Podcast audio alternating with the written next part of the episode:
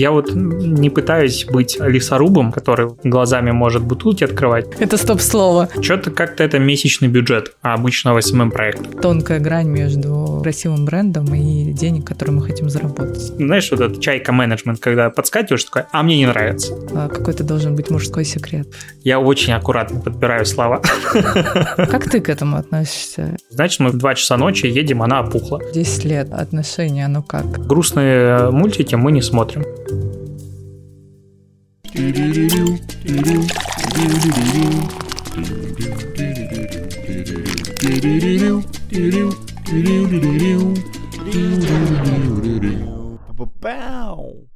Привет, Лер.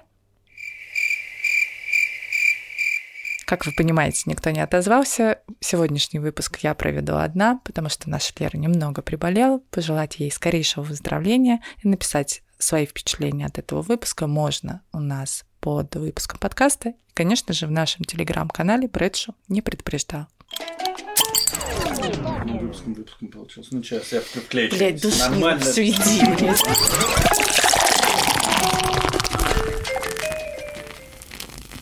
Лёш, привет. Привет. Очень было бы предсказуемо, если бы сейчас мы начали говорить про Инстаграм. Но ты в женском подкасте у нас, конечно же, все наоборот и абсолютно по-другому никак может быть в мужских подкастах. И мы поняли, что мы хотим, мы, я и Лера, которой сейчас рядом нет, хотим поговорить с тобой о жизни. Удивительно, да? Давай. Внезапно. Не знаю, если ты подготовил какие-то заготовочки из блога про то, что сейчас с охватами и так далее, стирай.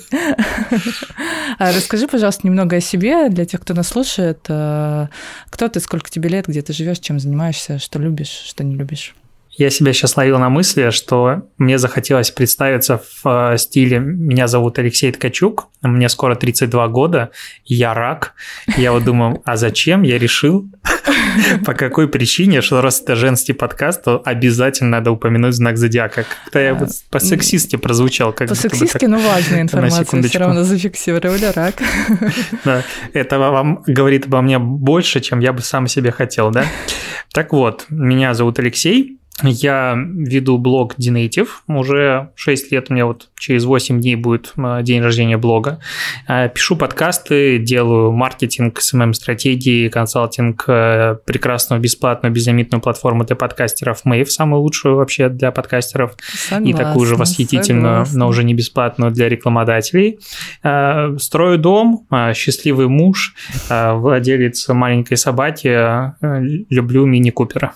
А, вот кайф. А, говоришь, как типичный рак. Собственно, просто. Это круто, потому что люди, когда представляются, да, я часто обращаю внимание, что ну, сначала мы говорим о своих достижениях в работе, а потом ты такой, типа, а что еще? А у тебя есть что еще? Это круто. Расскажи, ты живешь сейчас в Питере, правильно? Да, в Петербурге. А сам из Минска. Ой, ты знаешь, вот когда меня спрашивают, откуда я, это вообще долгая телега, потому что так-то я родился в поселке городского типа Советский, это недалеко от Феодосии, а, еще в Украинской ССР, угу, получается. А потом я жил недолго в Москве, в неосознанном возрасте. Потом был не мой выбор, но меня родители перевезли вырастать в городе Пинске, это Беларусь, на границе с Украиной, город прекрасный, красивый. Там я встретил свои восемнадцать лет и переехал в Минск, где уже как угу. раз десять лет моей жизни перешло, а потом уже стал Санкт-Петербург. Получается, как бы откуда ты, вот тут надо разматывать. Проще говорить из Беларуси, потому что это как бы абстрактное такое слово. А, вот так. Слушай, я была в Минске несколько раз, я очень люблю Минск, очень люблю Беларусь, Белоруссию, как правильно говорить? Как это правильно говорить? Беларусь. Беларусь, да. Сто процентов Беларусь. Очень люблю, я, ну, мне кажется, все города люблю, на самом деле, если так брать все города и страны. А почему Санкт-Петербург, почему не Москва? А, вообще, в какой-то момент Петербург оказался промежуточным городом перед Москвой. То есть я в целом сюда переезжал по работе и такой ни разу не был в Петербурге, точнее, был с лекцией, типа вечером, а точнее в обед меня привезли в Петербург, я в торговом центре читал лекцию благотворительную и вечером улетел, и это был типа январь. Ну, то есть вообще не время, когда Петербурга можно наслаждаться. Не Ничего не увидел с таксистом. Мост. Мост и, и Пулково. Ну, окей, я уже город видел, там люди живут, можно переезжать. И казалось, что пару месяцев, и, возможно, потом Москва. А потом что-то Петербург такой классный, и Москва тоже восхитительная, но душа вот здесь.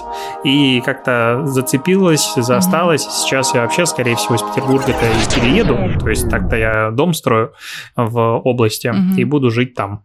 Но по факту Петербург. А ты, получается, какое-то время жил в Москве или вот как остановился в Питере, так и решил остановиться? Наездами. Ну, Наездами. так вот. Типа, на недельку, туда-сюда, на Сапсане, вот, ну, как бы бывал. Угу. На фестиваль к нам приезжал. Да, было такое. Я, я люблю сравнивать Москву и Питер. Ну, как бы как будто сравнивать их нельзя, потому что два совершенно разных города. А, но так как я всю жизнь свою прожила в Москве, у меня всегда, знаешь, Питер медленный. Я вечно там бешусь, что все медленно, все как-то работает не так. У тебя нет таких вот каких-то штук? Есть что-то, за что ты не любишь Питер? Или любишь за все? А, у меня огромное количество претензий к городу. Ну, честно говоря, этот список можно открывать. Я вообще жду, когда вот Собянин, по идее, он же на выборы не пойдет уже дальше, но ему нельзя. Его просто сошлют в Петербург, чтобы он здесь Кайф. начал плитку перекладывать, угу. парковками занялся. Снег То есть вот чистить. Я надеюсь, что что-то подобное произойдет. Да, да.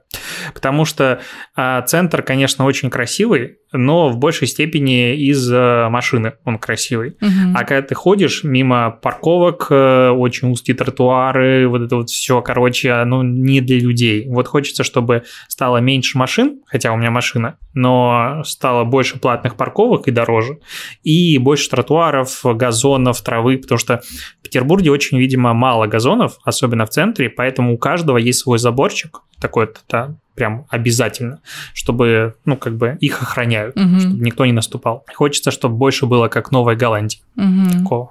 Да, я согласна. Но вот все мемы и не мемы, все фотографии про снег, они были, конечно, для меня просто такие, что? Это же вторая столица. Ну, как, как будто кажется, что, да, должно быть такое восприятие, я не знаю, Петербурга как второй столицы, и это огромный город. Как все говорят, что если вы живете в Москве или в Питере, вы живете не в России. Я вот, знаешь, по лекциям выезжаю в другие города, и это сто процентов, ну, как бы так, что это как бы другая часть как будто бы страны, но вот что касаемо снега, это, конечно, в этом году... Ну, я купил себе лопату маленькую, лопату большую, потому что моя машина в этом году конкретно застревала. Но лопаты тебе пригодятся и в загородной жизни, поэтому вложение – это как бы перспективное. Да, это инвестиция в будущее.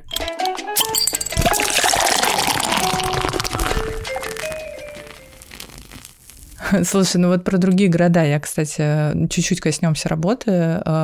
Люди в диджитале в других городах такие же. Вот мне кажется, что диджитал-тусовка, она плюс-минус такая самая развитая в таком смысле, да, что те, кто работает в маркетинге, во всем этом, как-то как будто ближе ко всем нам. А в других городах такие же, другие, и были ли какие-то у тебя трудности, вот, если ты выступаешь в каком-то городе? Но у них по-прежнему две руки, две ноги, вот это вот все. То есть в целом визуально, внешне очень схоже, но э, есть очень большая разница в отношении, наверное, к деньгам, потому что, ну вот у меня есть лекции, в которых я, допустим, рассчитываю стоимость контакта на примере создания контента агентством и так далее.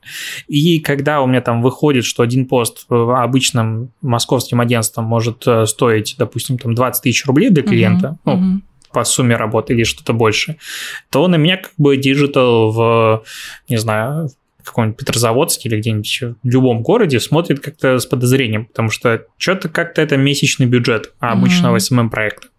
И вот здесь, ну, возникает огромное количество, конечно, вот нюансов, потому что сильно разные бюджеты. Ну, может быть, это было до, как бы, двадцать четвёртого числа. Сейчас мы все сравняемся, и регионы... Да, почувствовали это на себе намного, ну, меньше, как бы в моменте, потому что крупные бренды, это было как раз-таки московские агентства, петербургские, и они поуходили. А mm-hmm. там как бы жизнь пока продолжается. А в остальном, ну, опять же, есть еще такое, у меня была рубрика раньше в Инстаграме, называлась «Дно дня». Я от нее отказался, обожала. Потому что она... Ну вот, ее, у нее охваты были, чтобы ты понимала, там, в два, в три раза выше количество ответов. То есть, если я делаю рубрику, значит, у меня директ просто разорван в клочья. Угу. А, я там собирал плохую рекламу. В основном это было как раз-таки огромное количество сексизма, огромное количество объективизации, просто каких-то стрёмных креативов, много-много всего. И это мне присылали обычно люди. Большая ее часть, конечно же, была из регионов. И вот если с такой позиции смотреть, то ну, там диджитал может быть разным. А есть очень прогрессивный, очень крутой и классные проекты, опять же. А есть, когда заказчик говорит, а я хочу, чтобы вот Ираком mm-hmm. по баллу, и вот это вот все, самое популярное, вообще мне десятки вариантов этого присылали, а, потому что это смешно. И вот как бы и нормально. И когда, допустим, я открываю медиакит «Одноклассников» и смотрю на самые популярные а, фильмы по версии «Одноклассников» в двадцать первом году, которые там обсуждались mm-hmm. и смотрелись больше всего, я не знаю ни одного из названий. И сериалы то же самое. Я такой, ага, а они были и популярны. И то есть диджитал там как бы адаптируется под то, что вокруг, поэтому некоторые темы, некоторые там особенности, которые Москва, Петербург, mm-hmm. там, Новосиб, другие крупные города, они там поддерживают нормально, то там это чуть меньше воспринимается. Ну, ты знаешь, это обычно также есть же с таргетологами, когда разговариваешь, когда таргетологи делают сами креативы, ты их открываешь, вот так открываешь свой брендбук и такой, ну, как будто это совершенно другое, а тебе показывают статистику, что на самом деле вот эти какие-то, по твоему мнению, могут быть убогие креативы, они хорошо конвертят, и вообще люди там целевые, и ты такой сидишь и не понимаешь, а вот и факт. Ну, то есть всегда классика жанра. Тонкая грань между красивым брендом и денег, которые мы хотим заработать. Работать, то есть как-то такое. А, слушай, ну, э, мы ушли в работу, здесь можно, знаешь, начать и обсуждать, а что теперь с контентом делать и так далее, но э, одна из интереснейших тем, как мне кажется, ты строишь дом. У тебя ты слив... решила по-больному, да? Да, у тебя слишком счастливое лицо. Слеза просто должна. А я просто сегодня, у меня был как раз такой вот сеанс самобичевания. То есть я съездил туда, посмотрел и возвращался. У меня как раз там в районе часа вернуться из дома в дом. Mm-hmm. Дом, который я строю, и где я живу. Вот. И за это время, когда ты как бы, знаешь, про, ну, прочувствовал всю эту боль, потом тебя немножечко отпускает. Да, мы строим дом. Как пришла идея? В три раза дольше, чем уже планировали. Это нормально. Идея Слушай, пришла. три еще нормально. Я слышала истории, люди там типа десять лет... Звонка Нет, это, надеюсь, не наш случай. Идея была спонтанная, то есть мы думали про недвижимость какую-то, mm-hmm. ну, то есть квартиру купить и так далее. У меня главная претензия в Петербурге к квартирам в том, что они странные. Ну, то есть или это какой-нибудь Кудрово, и вот и же с ним, там, где человейники, mm-hmm. там куча студий или что-то еще, и стоит им все дофига, и... очень маленькая, а вокруг ничего. Ну, то есть ты выходишь и смотришь в стены домов. Или же там какой-нибудь Крестовский остров, хорошие места, центр. В общем, есть интересные вроде бы как комплексы, но там цены прям не подходи. А я по-прежнему гражданин Республики Беларусь, угу. хоть с видом на жительство. И типа я тут вроде и налоги плачу, у меня ИП и так далее, но... банки мне не особо хотят как-то помогать в жизни. Может, наоборот, мне помогают, не выдавая мне кредиты. Да, да. А, ну, короче, вопрос ипотеки и так далее был бы сложно. И поэтому, то есть, ты строишься за свои. Угу. Дом строить за свои как бы легче, потому что это... не надо сразу отдавать всю сумму, ты как бы постепенно инвестируешь. Вот. Потом началась пандемия, туда-сюда. Я смотрел сторис Ольги Кравцовой и такой, м-м, дом. Да. да. Причем мы все в Ленобласти, это так интересно. Я наблюдаю за тобой, наблюдаю за ней и такая, блин, типа, может, тоже, потому что рядом с Москвой, ну, просто, ну, ты как бы, чем ближе к Москве, понятное дело, ценник просто ого-го, даже на землю и на все. Ну, то есть, как будто в Питере еще остались места именно в Ленобласти, области, где можно, знаешь, такой клочочек красивой земли где-то поближе прикупить. Как будто. Как будто. Хорошо, давай рассказываешь. Но между нами была еще одна как бы прослойка, Семен Ефимов, который сторис Оли начал смотреть намного больше и, видимо, раньше, и он решился на постройку дома раньше меня. Угу. И он говорит... я начал смотреть, как он выбирает участок, думаю, блин, реально прикольно, может и мне так же. И, короче, он подкинул один интересный э, коттеджный поселок, который вот прям в едином стиле строится, все дела, там прям асфальт, крас... в общем, хорошее, хорошее место. Мы туда съездили, что-то там продажники были очень настойчивы, оттолкнуло, а, но потом все-таки решились, выбрали проект, начали строить, Семен начал строить и так далее. То есть в итоге это было такое формата, блин, прикольно, другие строят, может, нам построить, начали смотреть на YouTube что-то, и, короче, вот сами себе допродали эту идею. Mm-hmm. Ни разу ни я, ни моя жена не жили за городом вот в домах. Я уехал от родителей как раз, они когда переехали за город, и получается, что это будет новый интересный опыт. Как минимум. Непонятно, к чему готовиться.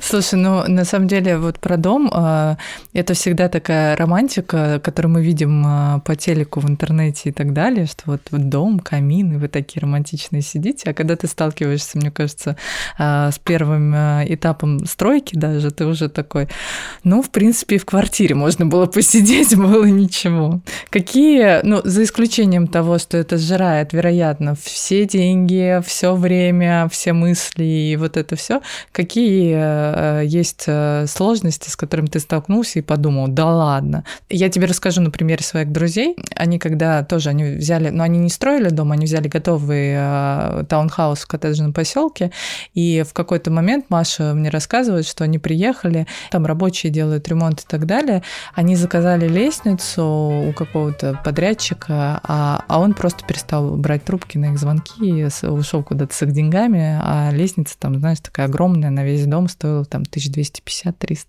Но они в итоге его нашли, но это был какой-то лишний стресс. И вот истории про то, как работают рабочие, как вообще вот это, это какая-то отдельная индустрия за гранью моего понимания. Что-нибудь было уже такое, что ты подумал, да блин, ну типа двадцать первый век. Что-нибудь. Что-нибудь. Я тут думаю, о какой из случаев стоит рассказывать.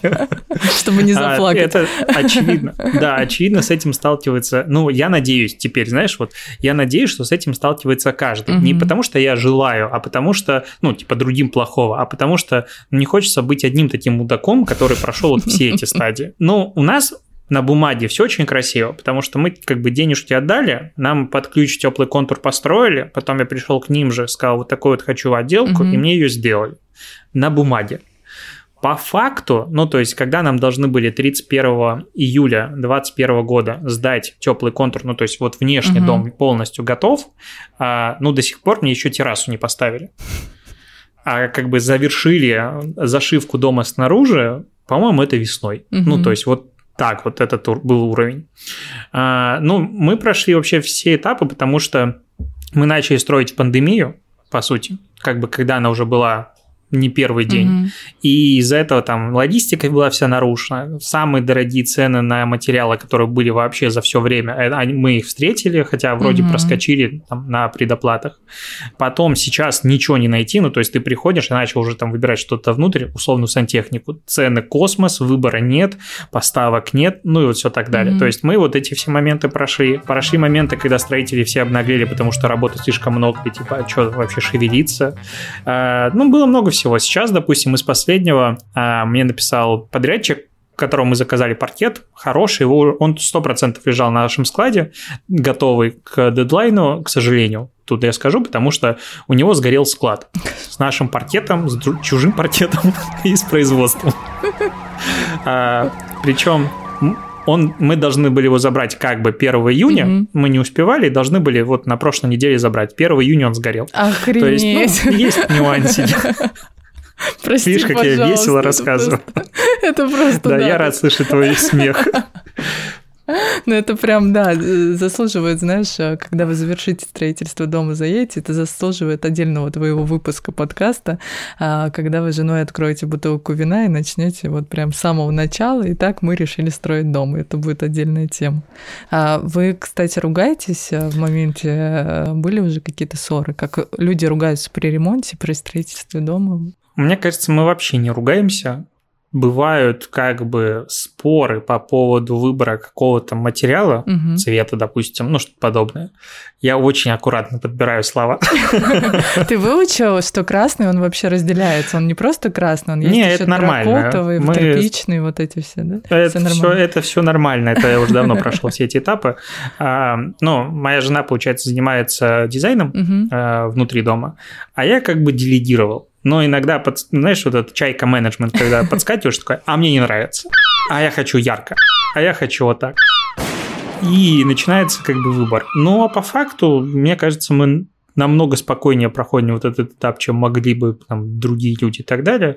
В целом у нас идиллия, а я сегодня впадлу выбирать, не поедем, не поедем. Ну, вот как бы достаточно синергично в этом отношении. Mm-hmm. И в плане каких-то там... моментов, мне кажется, у нас вкус настолько сильно совпадает, плюс-минус во всем, кроме маленьких нюансов, что назвать это там спорами очень угу. сложно. Блин, это круто, потому что люди иногда разводятся, чтобы ты понимал, из-за ремонтов и строительств. Это прям печально, когда такая вещь может повлиять. А когда случились события двадцать четвёртого, что, что было в твоей голове в плане дома, строительства? Ведь все релоцировались. Посещала такая мысль? Да, это был самый такой, ну, первый, ну, как бы говорить о том, что это... страшно, это там, ну, как бы ну, трагедия, да, люди, и это ужас, понимаем, что это, это, уже, это уже всем очевидно. Мы начали как бы пытаться на себя что-то перенять. В общем, тут надо дать контекст. Опять же, мы белорусы, mm-hmm. мирные люди, это первая строчка гимна, но белорусы проходили разные экономические ситуации намного больше, чем россияне. Угу. Поэтому белорусы хранят все в долларах, чему я сейчас не сильно рад, на самом деле, потому что, как бы ты видела курсы, я не, я не так улетел. А, я да. надеюсь, они у тебя не на теньке хранятся вот в связи с последним? Нет, они у меня в наличке, я опять же белорус. Да, молодец. В общем, мы проходили разные ситуации с валютой, и в целом большую часть сбережений хранили всегда вот в валюте. Но была какая-то часть в рублях, и в случае двадцать четвёртое число, мы понимаем, что будет дальше, ну, как бы это логично. Такие, надо принять какое-то решение, угу. поехали, купим всю технику в дом. Ну, то есть, надо рубли потратить, потому что валюту уже не купить, она уже улетает. Угу. А, и, и купили вообще всю технику. Теперь она лежит на складе, нас ждет, надеюсь. Ну, мы арендовали склад. склад, я просто на всякий случай. Ну, время от времени туда заезжаем. Мне, кстати, на днях позвонил э, склад, говорит, а вы оплатили ячейку? Я говорю, ну да, на три месяца. Говорит, странно, она открыта, там ничего нет. У меня микроинфаркт, а это, оказывается, э, другой подрядчик, которому изначально скидывал там, ну, запрашивал ка пэ, и они перепутали. Но я на секунду, знаешь, посидел.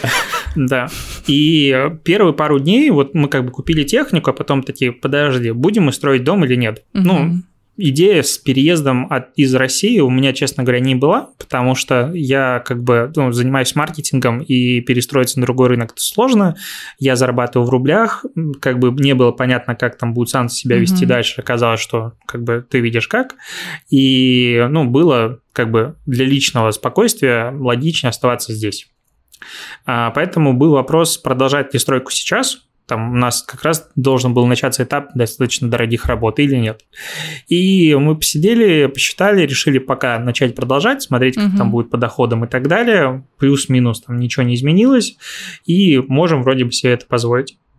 И решили, если там опустимся до какого-то дохода, тогда типа притормозим стройку и будем просто смотреть. Пока, ну, так получается, очень везет, что продолжаем. Слушай, в этом плане реально круто, когда ты строишь за свои, да, то есть если бы была ипотека, условно, тебе бы приходилось находить деньги на платежи, даже если бы ты, не дай бог, остался без работы, без дохода, а здесь, получается, ты строишь сам, в любой момент можешь сказать, так, все, стоп, мы как бы замораживаем стройку и все. Ну, не дай бог, конечно, я уверена, что вы э, счастливы с такими мучениями, вы должны достроить этот дом, понимаешь, это должно случиться. Потому что ничего плохого в жизни, такого плохого не делали, чтобы еще и стройку не закончить. Поэтому да, в этом плане дом, конечно, крут.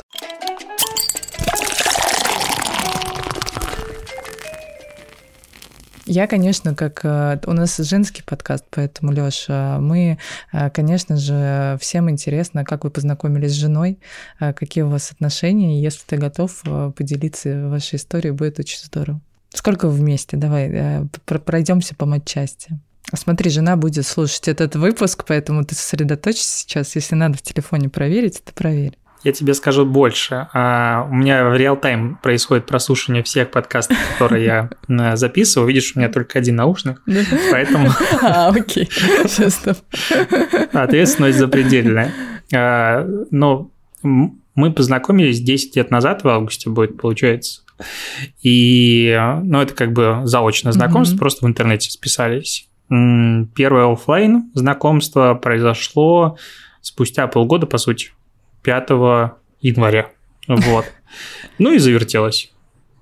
Вот как-то очень, я могу mm-hmm. так коротко, без погружения. Мы жили в разных городах, я в Минске, она в Борисове, я тогда был еще студентом, поэтому были прекрасные поездки на электричках ночных, погони в общагу, закрытие, которое уже произошло и так далее. В общем, романтики много, воспоминаний масса, но как бы уже вместе достаточно долго. А поженились вы, получается? А, с семьей? Сколько лет? Четыре года. Уже получается четыре, да? Ну, мы в Петербурге сейчас будем четыре года, значит, четыре года назад, двадцать третьего апреля. Это я помню, дату я помню, а вот год тут уже не принципиален. двадцать шестого. двадцать шестого. Ну, что-то я сломался. На самом деле, дату помню хорошо, тут все нормально. двадцать шестого апреля, получается. Причем женились мы по принципу «надо делать свадьбу так, чтобы было всегда, когда об этом заходит речь, что рассказать». И мудрым решением семейного совета решили, что надо как бы расписываться в Праге, в каком-нибудь замке, угу. потому что потом, когда ты спросишь, а, как, а что у вас было со свадьбой? Я скажу, а мы в замке расписывались, потому что, ну, как бы, чего бы нет. С прекрасным названием «Барандис над Лабом». По-моему, так, но я всегда путаюсь в каких-то деталях. Да, была наша семья, ну, мои родители, Сашины и моя сестра, угу. родная и двоюродная, то есть друзья, как бы, мы всем предложили, типа, если хотите, за свои приезжайте, мы, мы вас но любим, там ну, не за столько, с отпусками ребят, не получалось, да. В Москве отметить, с отпусками Ой, не получалось, не ну, онлайн, угу. онлайн смотрели, ну, вот как-то так, а потом поехали в свадебное такое путешествие на лоукостерах по Европе. Очень вовремя, скажу так, потому что потом наши планы, а давай еще в Европу слетаем, они как бы туда и пошли. Слушай, круто. Расскажи, как оно десять лет, отношение, оно как? С момента, как Потрясающе. Ты бегал по, до общаги и до момента, когда вы уже строите вместе дом. Люди боятся таких um... цифр. Вот я очень много рассуждаю там с девчонками, которые слушают наши подкасты, вообще с слушателями, что вот такая цифра десять – это много, ну, в хорошем смысле. Во-первых, уже редко встречаешь, то есть уже редко я встречаю пары, которые там долго вместе, как будто а, изменилась концепция отношений, они стали короче, и быстрее люди меняют друг друга и так далее. В чем залог? А, какой-то должен быть мужской секрет. Даже не знаю, что тут сказать. Секретов много. Какой из них раскрывать, тут опять же сложно сказать, потому что ну, тут звучит это все как курс про отношения и так далее. Ну, тут, наверное, надо опять же сказать, что первое свидание, и там номер телефона, и, ну, потому что наше стартовое общение было в интернете, я получал через, э, короче, все, ты будешь моей женой, ну, вот в таком как бы через шутку, через призму, а потом мы встретились, у меня типа все щелкнуло, любовь с первого взгляда и так далее. И я, наверное, никогда даже не рассматривал, что это может быть не мой человек, и что типа может быть что-то по-другому. Э, и потом... Я вот, как, когда, допустим, там, слышу там, истории от каких-то знакомых про разводы и что-то mm-hmm. такое, у меня в голове как-то это не укладывается, потому что, в смысле, вот рядом со мной мой родной человек, я его люблю, он любит меня, все хорошо, ну, там бывают ссоры, ну, как бы, извините меня, водить мою машину надо лучше, аккуратнее, и вот все такое. Ну, вот серьезно, за последние годы, когда мы там условно поругались, это было вот... из-за машины. Причем я как бы корю себя за излишнюю эмоциональность. Мы очень быстро мирились, но в целом вот это все, что я могу вообще... Единственные ссоры за там, все эти годы, которые я могу вспомнить. Просто, ну, обычно повода нет. И мне кажется, надо просто, ну, разговаривать. Типа, вот самое тупое, что есть, это обидеться, уйти и на этом закончить разговор. Mm-hmm. Как будто оно само что-то разладится. А в остальном, ну... Ты просто встречаешь своего человека, живешь, и вы счастливы вместе. И в целом, то есть вот Я ушел из агентства уже два с половиной года назад, ну, как бы во фриланс, во фриланс домой. Угу. И мы оба фрилансеры, сидим дома и настолько довольны вот нашим как бы кругом общения, состоящим из двух человек, маленькой собаки Мяты, что там во время ковида наш досуг был это в торговый центр сходить, там лего купить. Вот на этом в целом заканчивалось, потому что дома хорошо, а зачем еще куда-то идти? Ну, да, понятно, там какие-то выходы в свет, они случаются и так далее, но сказать, что ты нуждаешься в ком-то еще, я не могу сказать. Из-за этого там друзья и круг общения, он достаточно узкий, потому что и так хорошо. Круто, вот. Мне да. скорее в этом плане сложно. А, Саш, кто по знаку зодиака? Стрелец? Да, я прав. Все хорошо. Просто на всякий случай мы потом посмотрим про совместимость. Рубрика «Гороскоп» на Брэдшу не предупреждала. Совместимость. Стрелец и рак. Огненная женщина создана для того, чтобы покорить весь мир своими идеями и обаянием. А рак – собственник и не хочет делить свою избранницу с кем-либо. Он пытается укрыть ее своим панцирем и научить быть другой – домашней, ласковой и покладистой. Между ними немало ссор, непонимания – и поэтому им приходится работать над собой, ведь часто их чувства сильнее принципов, привычек и даже жизненных целей.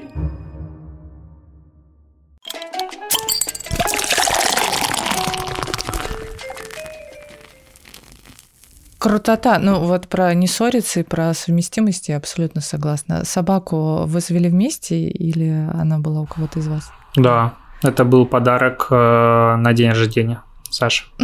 Кайф.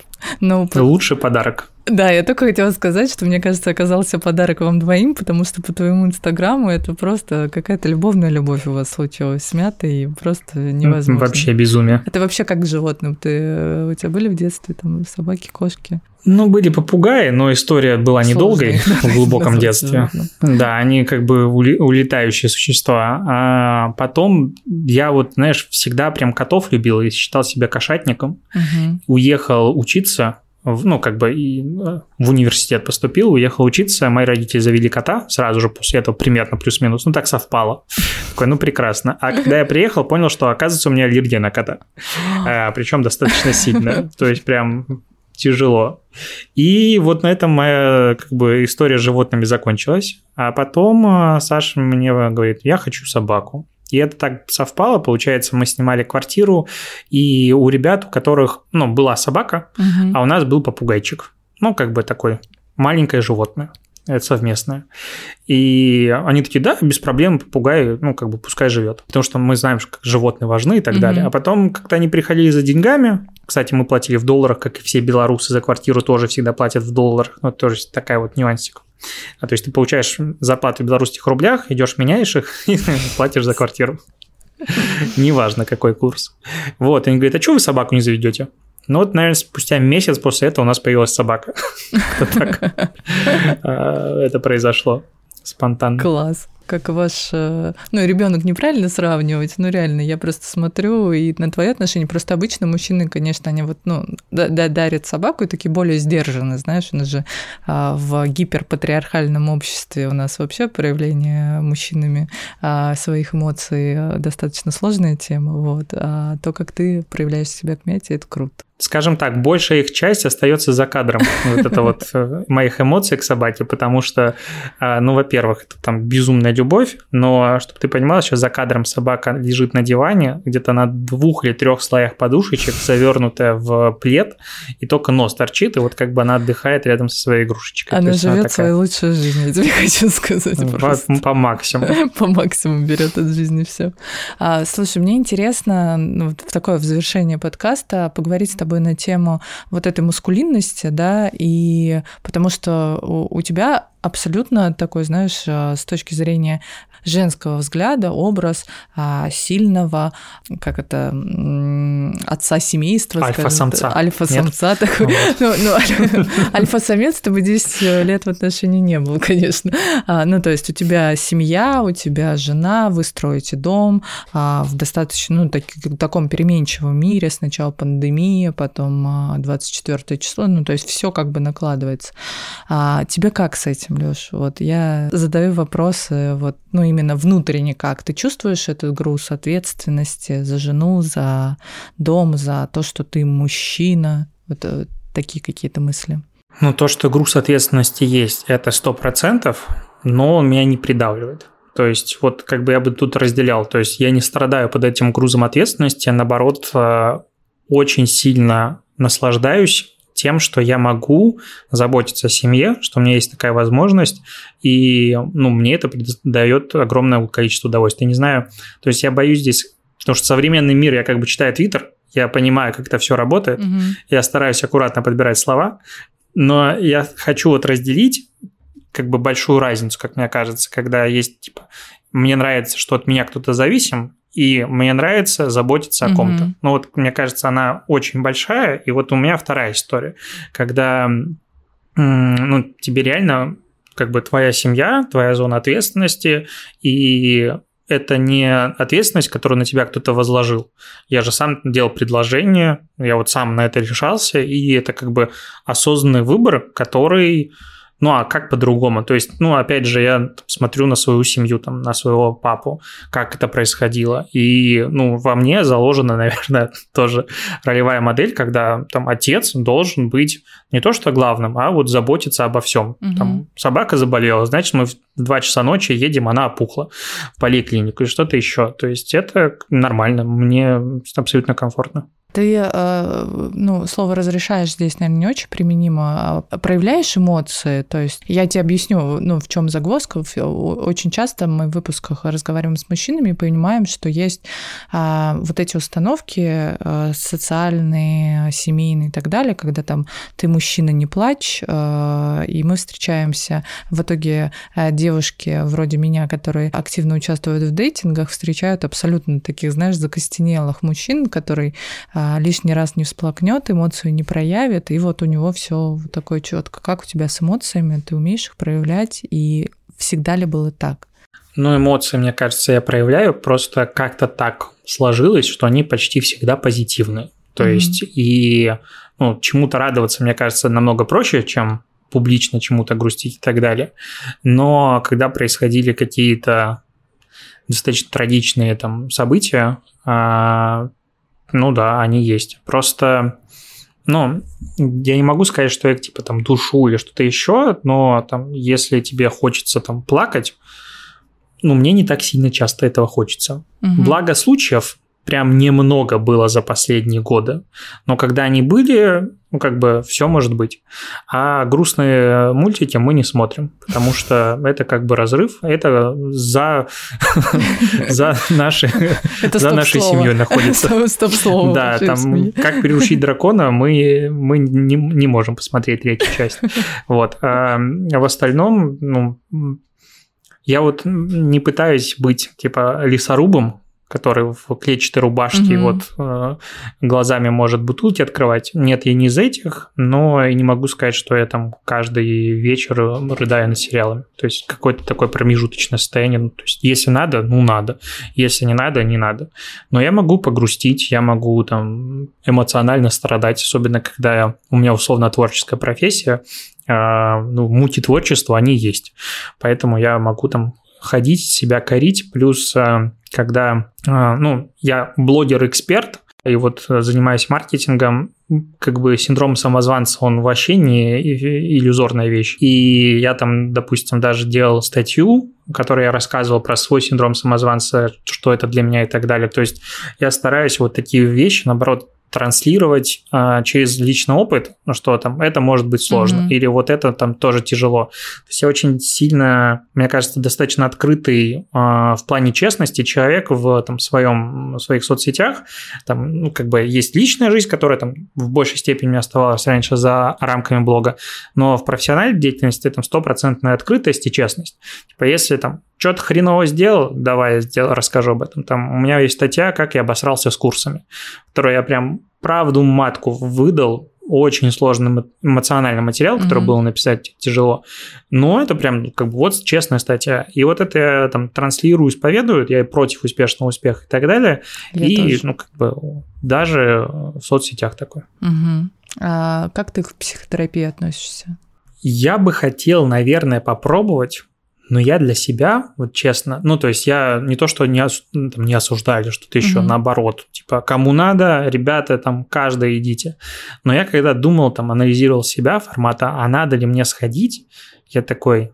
Я счастливый человек. Счастье в жизни я бы сейчас оценил у себя там, на восемь из десяти. Ну, там, вот если не выходить за рамки там, семьи, не смотреть на геополитику, угу. вот это вот весь пиздец, то прям, ну, как бы два балла стянем как раз-таки за дом.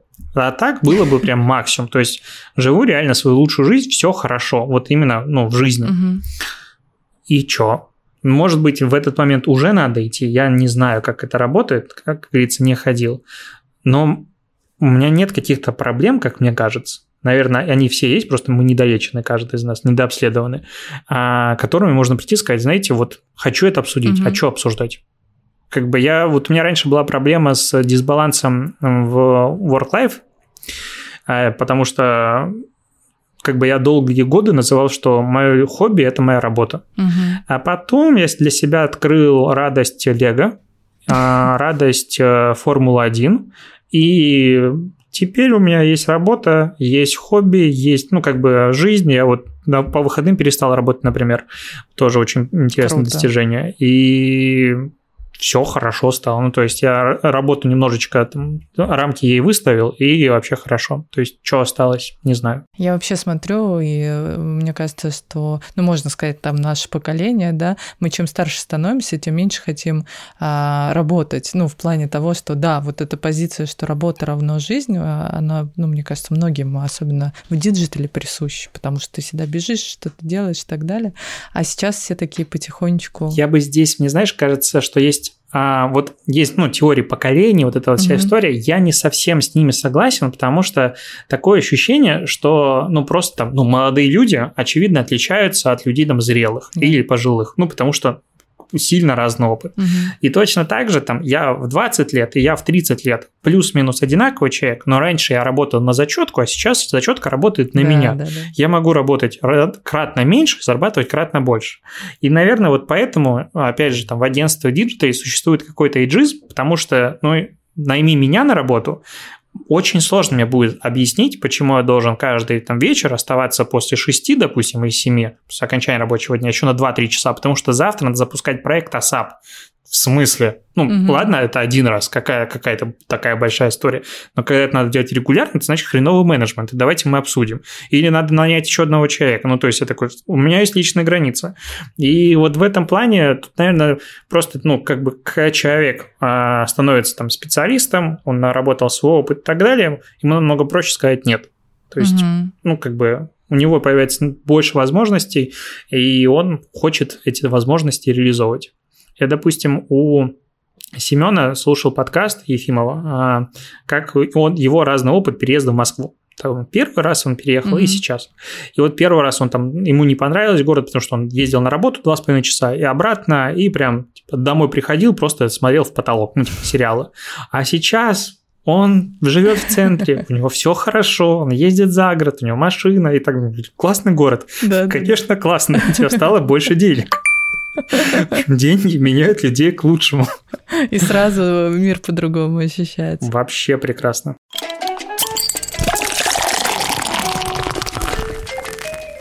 Вот ты, кстати, хорошая тема с тобой для обсуждения под концовочку. Роль женщины сейчас поменялась, по крайней мере, в, в Москве, давай говорить, там, в, ну и в Петербурге в рамках наших городов, потому что мы не можем взять всю страну, да, там другие аспекты.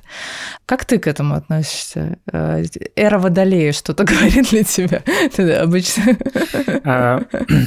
Эра Водолея прошла мимо меня, для меня только ретроградный Меркурий долетает. Но...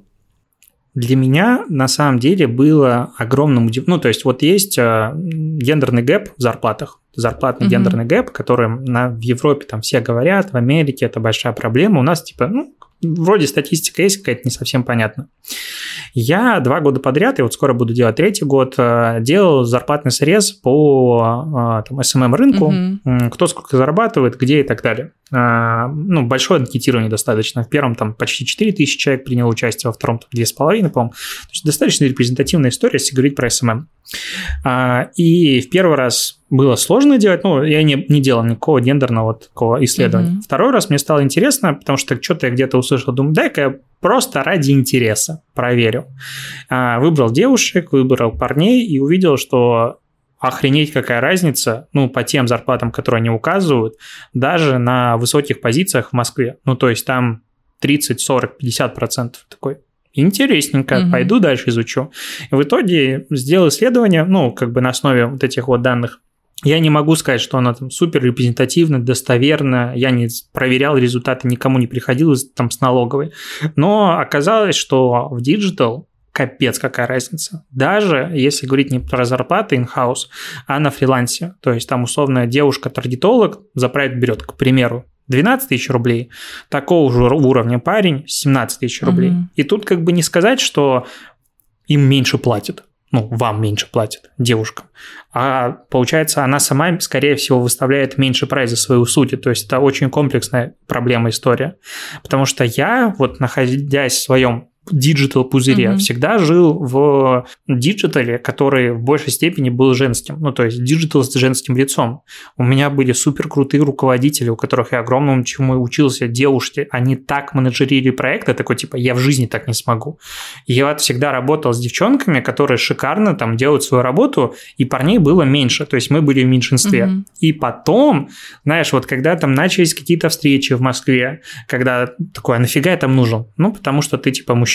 И вот такие случаи, они случались. То есть, когда меня туда приезжали, ну, типа, я туда приезжал, ф- ф- типа, я мебель, я посижу, как бы, просто вот но мы познакомились, мужик. А потом давайте они поговорят, да. Ну, как бы, видите, белый мужчина, все, средних лет, все нормально. Да.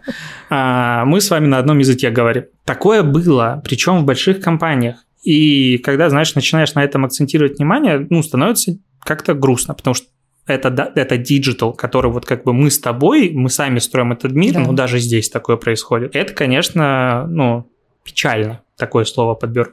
Вот, по поводу самореализации, да я вообще только за. Ну, то есть я считаю, что есть, конечно, переборы, а в любом, как бы вот когда что-то надо сломать, как бы надо приложить к чему-то излишнюю силу. Угу. И во многом сейчас происходит излишнее давление.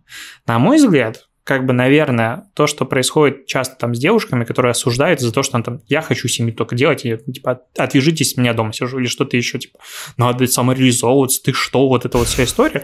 Типа, каждому комфортно, ну, каждый как хочет, так приятно жить. Да, вот именно. И я просто в своих подкастах такого вообще не допускаю. А мы говорим... Если у тебя есть ряд еще поговорок, которые ты не можешь сказать у себя в подкасте, говори у нас, у нас это нормально. А, ну, короче, на мой взгляд, ну, хочешь, пожалуйста, не хочешь, тоже тебя никто mm-hmm. не заставляет. То есть свобода выбора должна быть максимальной, к этому сложно прийти, я не понимаю, придем ли мы в России к этому когда-нибудь, вот, потому что... Ну, даже вот стройка, вернусь, потому что хрен мы от нее отвяжемся, от этой темы. А, у меня чат в телеграм-канале, ну, есть телеграм про стройку, мой канал, и чат называется «Чат непрошенных советов», потому что я их, типа, не особо часто прошу, но их дают всегда, угу. потому что мы сторона советов. Что бы ты ни сделал, ты делаешь это неправильно. Моешь машину, неправильно, надо с крыши начинать. Моешь с крыши, от какого хрена, надо снизу начинать. Строишь дом, а почему не камень, а почему это, то все. И это просто такие базовые, вот вообще минимальные вопросы. Что же происходит, ну, если пойти... Я, я не девушка, я mm-hmm. парень, меня особо никто не, не предъявлял. У вас, скорее всего, там вообще, типа... прям сильно другое отношение. А когда рожаешь и так далее, у меня никто этого не спрашивал никогда на собеседовании. Но я знаю, что такое бывает. Угу. Да. Это, ну, отвратительно. Ну, да, достаточно частая история среди эйч ар, что если, ну, вот, например, мне тридцать три, если бы я была замужем, то меня бы рассматривали как кандидатуру, которая в скором времени может забеременеть, уйти в декрет, и меня, несмотря на все мои там супер регалии, не очень выгодно нанимать компании. То есть просто проще взять на мою долю. Не, ну это очевидно, я бы тебя к себе не взял, конечно. А, ну, меня, меня никуда не надо брать, я сама руковожу компанией, поэтому, в принципе, я изменила. А у меня некуда брать. А у тебя некуда брать, поэтому да, мы в этом сходимся. Поэтому комбо. Я... Нет, ну смотри, вот все, что я наговорил, это как бы, ну, это прекрасно, но когда мы в дружественном, ну, дружеском кругу, то я над своей подругой, допустим, там лучшей, которая у нее день рождения на два или три дня позже моего, я, конечно, над ней угораю, ну, за бутылочкой вина mm-hmm. формата, ну, что там, как, ну, когда, ну, но это по-дружески, то есть, ну, я считаю, что юмор вот в этих вопросах, он нормален, можно шутить, то есть... Вот такая тема. Угу. Ну и плюс, мне кажется, важно, особенно с друзьями, просто уметь сказать, да, то есть, типа, слушай, Лёш, мне эта тема неприятна, давай на нее не будем шутить. И все проблемы решаются. Говорите ртом, как говорится.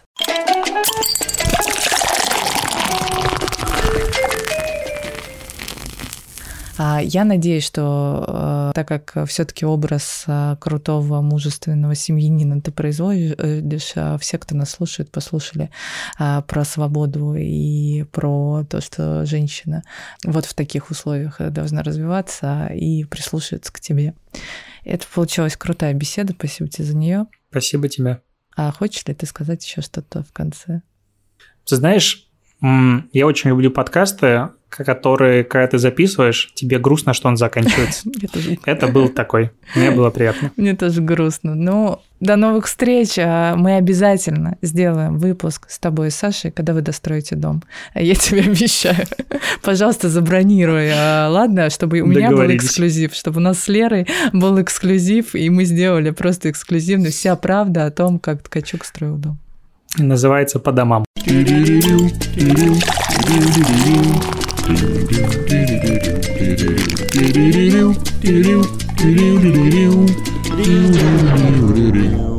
Bow.